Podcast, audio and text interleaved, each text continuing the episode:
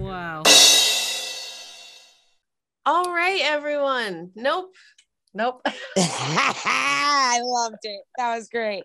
Hello, everyone, and welcome to a new show that we're doing called Yeah. Straight Up Doe. So this is was all Carly's idea, as you might imagine, because Carly is our resident missing persons expert. And Carly thought that it would be good because we give every week we bring you an active missing persons case. Carly thought it would be good to start incorporating some unidentified cases. So this would be remains that have been found that have never been identified. Let people know maybe they saw something, submit a tip, give you the info. So Carly is going to take it away on our first doe case. Our first. I love it. Well, it all started because I listened to an episode of True Crime Garage about Princess Doe, which is about this girl. But I was going to cover her. And then I realized this past July, they found out who she was 40 years later. Really? So it worked. Like sharing her information worked. Boom.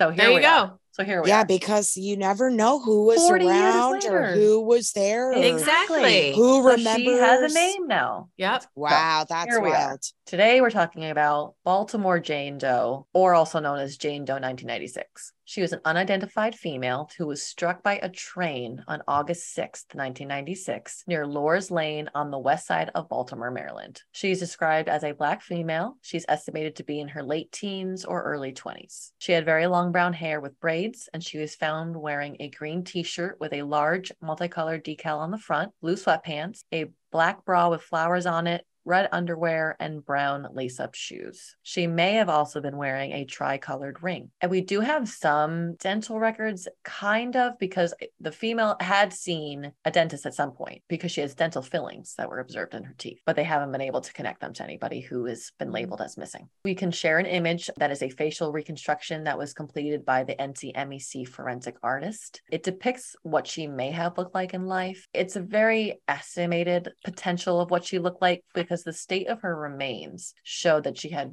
numerous traumatic injuries due to being struck by the train. Right. So we're really not sure. It is unknown whether this particular Jane Doe suffered from depression and if the train incident was on purpose or not. Her fingerprints are on file, but it is stated that a DNA sample was not retained, which sucks because you're thinking, Yeah. well, maybe someone's putting DNA on a 23andMe and they'll find her. They Right. didn't get a DNA sample for some Oh, reason. It's awful. But anyone with any information in regard to the Baltimore Jane Doe and her possible identity is encouraged to call the Baltimore County Police Department at 410 887 2222 or the Office of Chief Medical Examiner of Baltimore at 410 333 3271.